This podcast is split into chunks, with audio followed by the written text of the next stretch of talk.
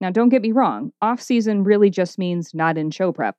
It doesn't really mean off completely in that you should become one with your couch.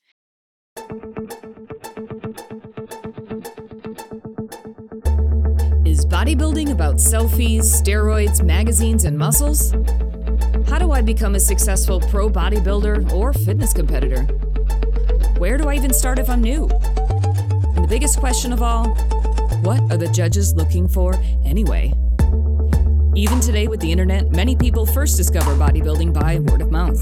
The lack of regulation has caused a boom of unqualified coaches, scattered info, biased advice, dangerous protocols, and posing trends that are a hot mess. After 20 years in the business, I have seen it all. Week after week, I'm going to talk about taboo topics that get swept under the rug provide you tips and strategies to gain a competitive edge and stand out on stage in any division or federation. I'm going to answer all the burning industry questions without the bias. I have competed across six federations, earned pro status in three, and judged in two. I've coached posing and choreography for men and women in all federations and divisions. I know just how much competing means to you. I'm your host, Michelle Welcome, and you are listening to the Everything Else in Bodybuilding podcast. Be sure to download your free guide, Five Things Every Bodybuilder and Fitness Competitor Needs to Know Before Your Next Show at eeinbb.com. That's www.eeinbb.com.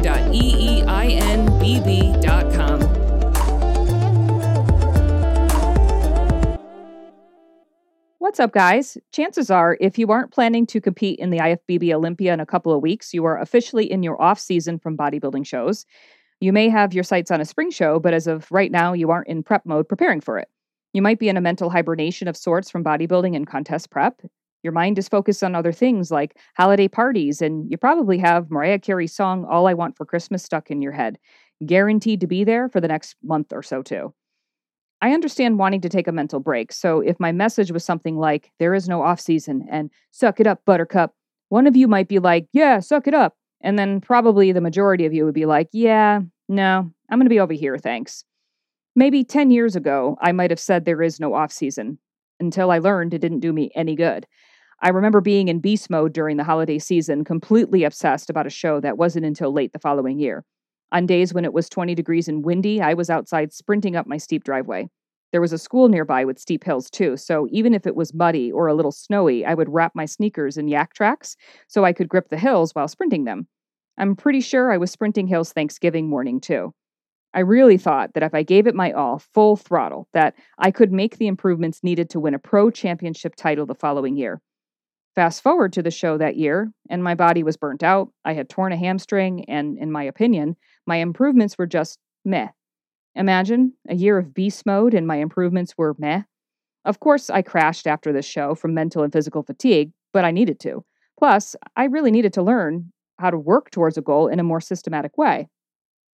Over the past 10 years, since this psycho off season mentality, a lot has changed for me, and I have learned a lot of lessons.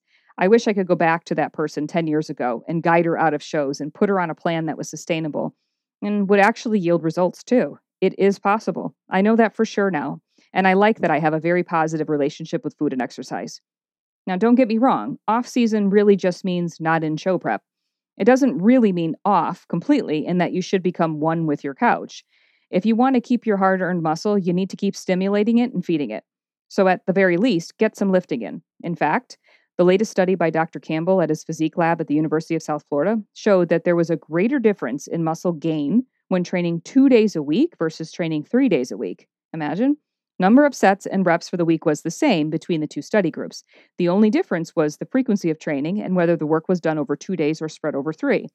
This is just one study, and there are other studies that show different results. However, the takeaway here is that if you are only training two times a week, you are still doing something, and it is not a waste of time. I feel like we make this idea of working out to be this big deal, this huge undertaking that you need to be mentally prepared to do, or you just won't do it.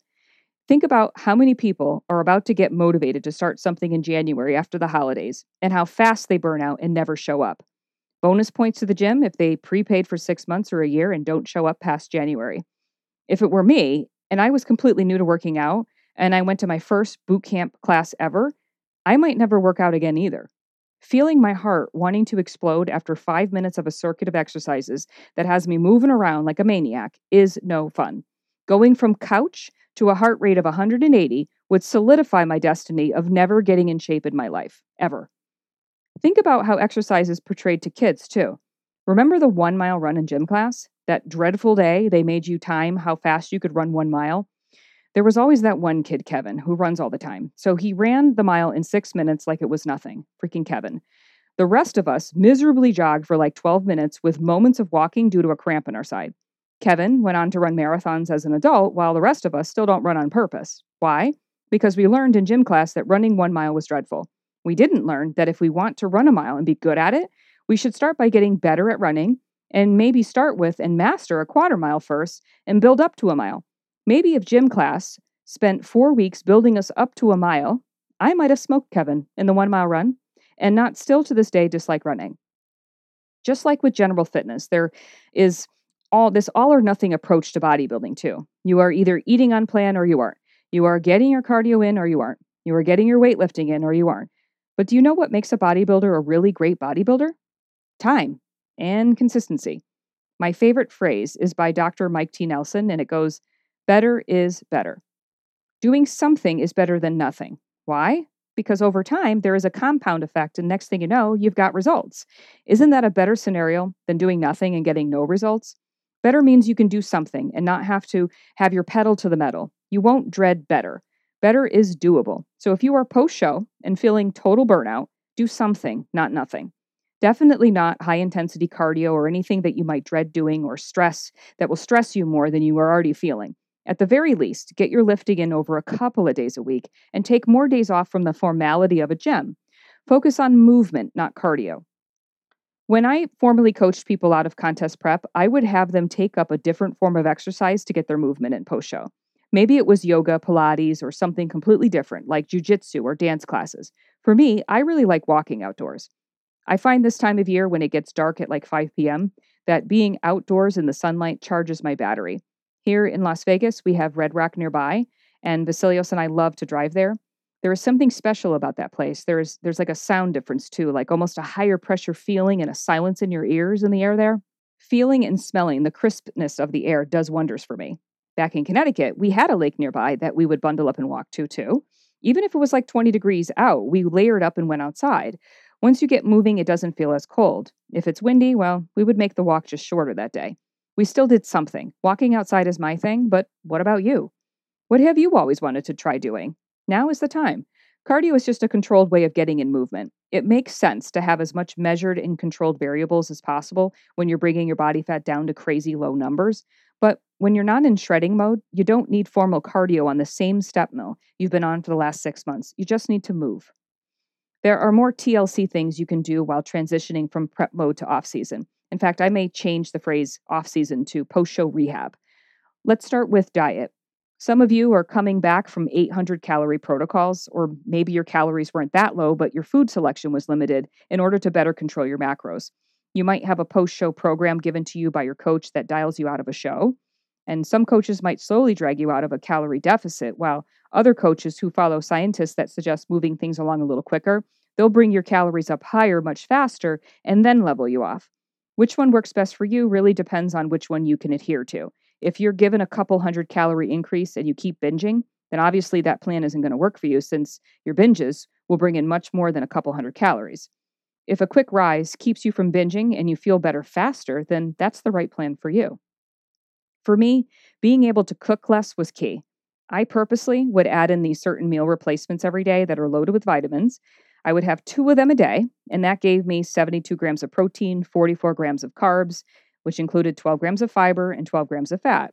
Each meal replacement has like 400 milligrams of potassium, 30 to 40% of my daily vitamin A, C, calcium, tons of B vitamins, really good stuff.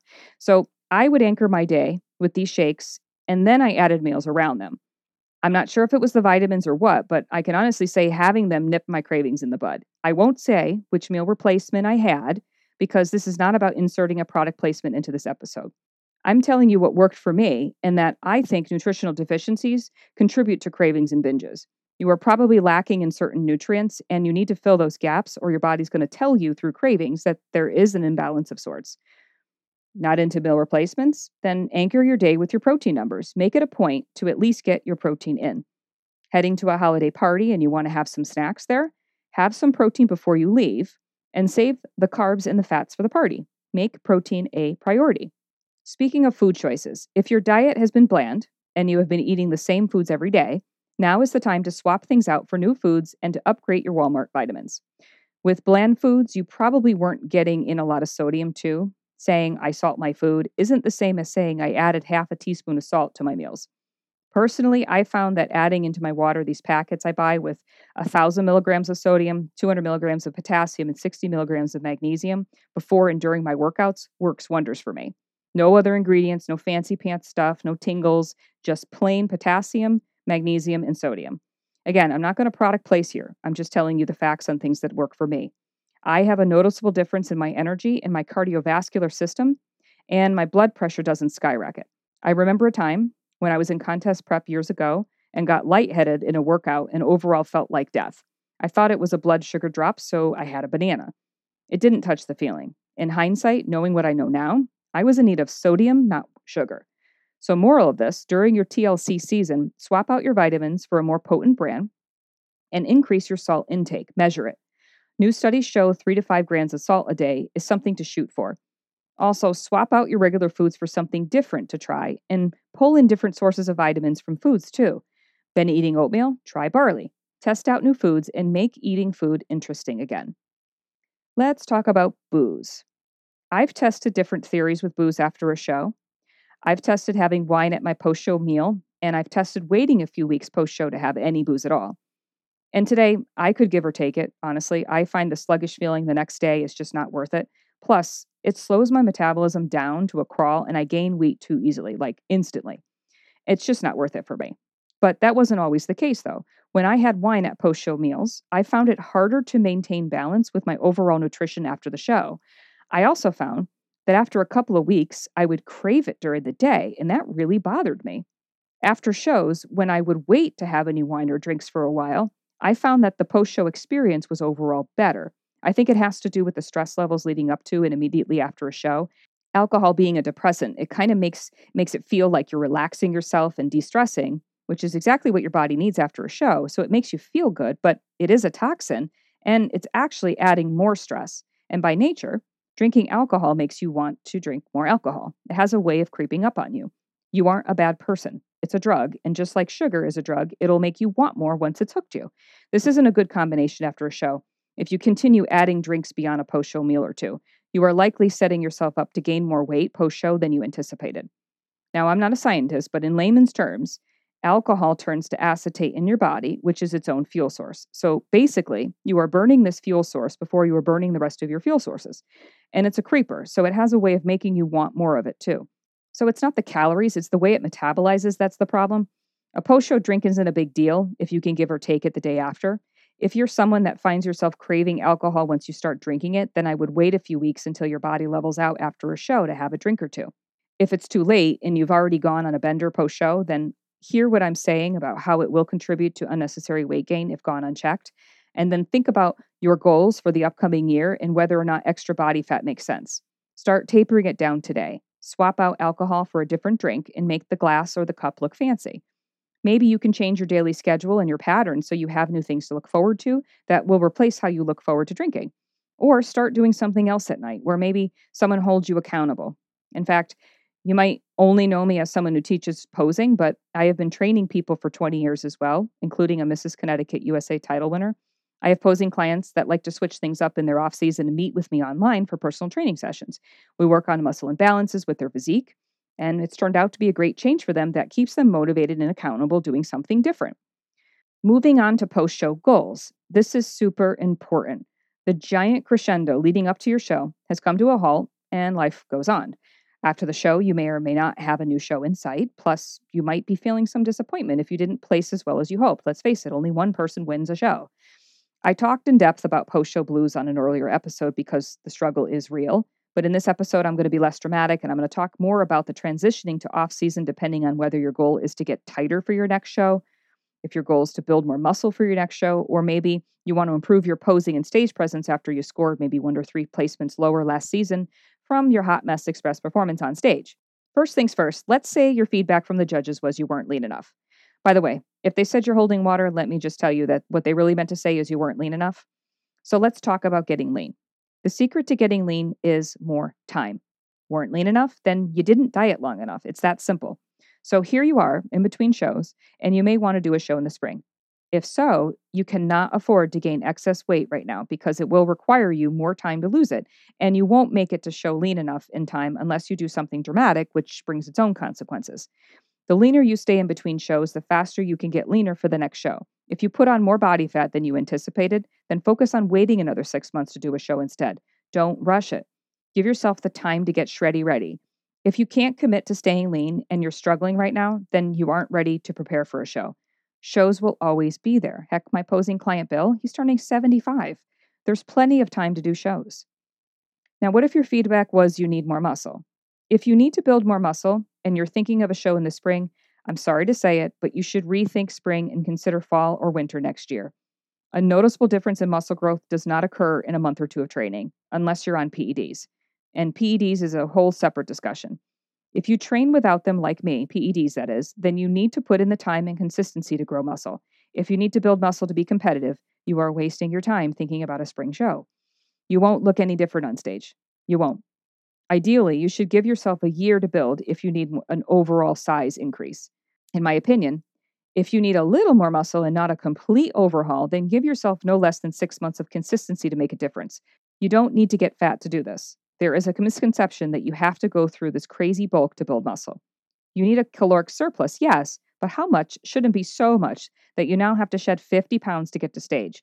To lose 50 pounds, you would need no less than six months of dieting, and that's being nice. That's a lot of dieting.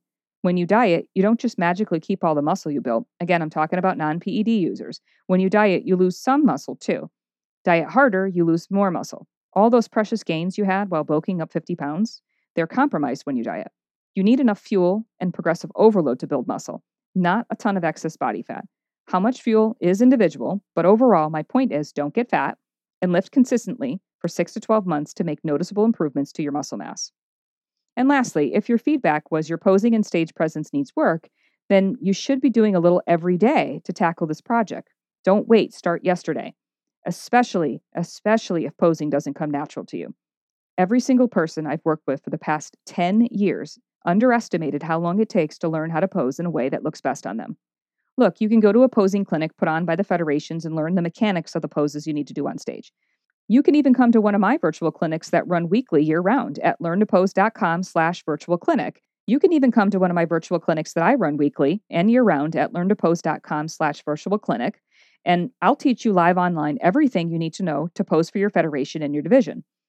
Now, clinics will give you an overview of expectations, but they don't teach you how to be great at posing. Now, mine are different than other clinics because I teach you how to think like a competitor too. However, at the end of the day, you need consistent training with your posing skills for the movements to become one with your body. If you're willing to spend on making yourself great, you can hire someone like me to work with you one on one, two to three times a week. I can do an overhaul with two to three times a week sessions. Text me 702 637 0091 to get started. But keep in mind, one off posing lessons won't do the trick. Those that came to me once in a while never got better. There was too much time in between lessons. Every time they came back for a lesson, I was reteaching them the same stuff we worked on the previous lesson. If you plan to do one on one lessons, plan to do them frequently for best results. If you don't have that kind of budget, then I would suggest you come to my signature weekly posing fundamentals classes for all divisions. Go to weeklyposing.com and get started. You will practice the exact skills you need to become great at posing and stage presence in a live group environment. And I'm there every week, holding you accountable too, which can be a great motivational tool in your off season. Practicing on your own in the quiet and privacy of your own space comes with risks. When you're on stage, you guys, there's pressure. When you're practicing on your own, there isn't. So you might get better at movement, but you're not going to get better at stage persona. Another reason why you should consider my weekly classes if the judges told you that your posing and stage presence needs work. Now, one final thought is for those of you that do use PEDs, I don't know much about the specifics of each PED, having no experience with them myself, but from what I do know from my interviews here with experts on the show, you should highly consider cycling them. Many people, both men and women who come off anabolics, will notice a serious change in their energy and drive. That's a consistent feedback that I'm getting everywhere. This can become a deterrent because you might be tempted to stay on them so that you don't lose that energy and drive. Coming off of them is going to allow your body to try and regulate its own natural production of hormones. And if having kids is something you want in life, this is absolutely essential. Losing the ability to have children is a real thing. Also, the toxicity of some of these substances is real too, and removing them from your system so your body can heal itself is something you should really consider too. In addition, for women, elephant in the room, I'm going to go ahead and say it. You see yourself every day in the mirror, and you might not notice the subtle side effects the drugs are having on your face and your body. Women are very sensitive to the androgens and anabolics, and the effects will be different for each person. Bodybuilding might not be the sport you do for the rest of your life, but your face, your body, and health are something you will carry with you forever. The more time on anabolics, the more these side effects will compound and the more male characteristics you might acquire. Instead of thinking about coming off anabolics as dreadful, think about it as if you were doing a recalibration to your body and your mind. Okay, guys, I hope you use this time over the next month or so to take really good care of yourselves. I'm going to be coming out with more episodes of my new series, Meet the Federations, over the coming months, and I have some really great guests lined up for this series. In the meantime, I am here to help you after your shows. Year round, I'm here to help. From clinics to weekly posing classes, one on one posing, one on one training for people who are looking for something different, and even customized training and nutrition protocols, I've got you covered. Go to learntopose.com, scroll down to the services section, and to learn all about all of these services. And as always, guys, let the podcast people know that you like this podcast and it's important. If you could like, share, subscribe, all that goodness, I'd appreciate it. And I look forward to seeing you guys next week. Talk to you soon. Ever wonder if you are posing correctly for your division? Learn to Pose is dedicated to taking out the guesswork on how to pose for all categories in bodybuilding. Learn five ways you can improve your posing skills in five minutes guaranteed at www.learntopose.com. There are free posing tutorials available for the bikini, figure, and men's physique categories, more on the way for other divisions in bodybuilding. It's free, so go access your free posing tutorial for bikini, figure, or men's physique at learntopose.com.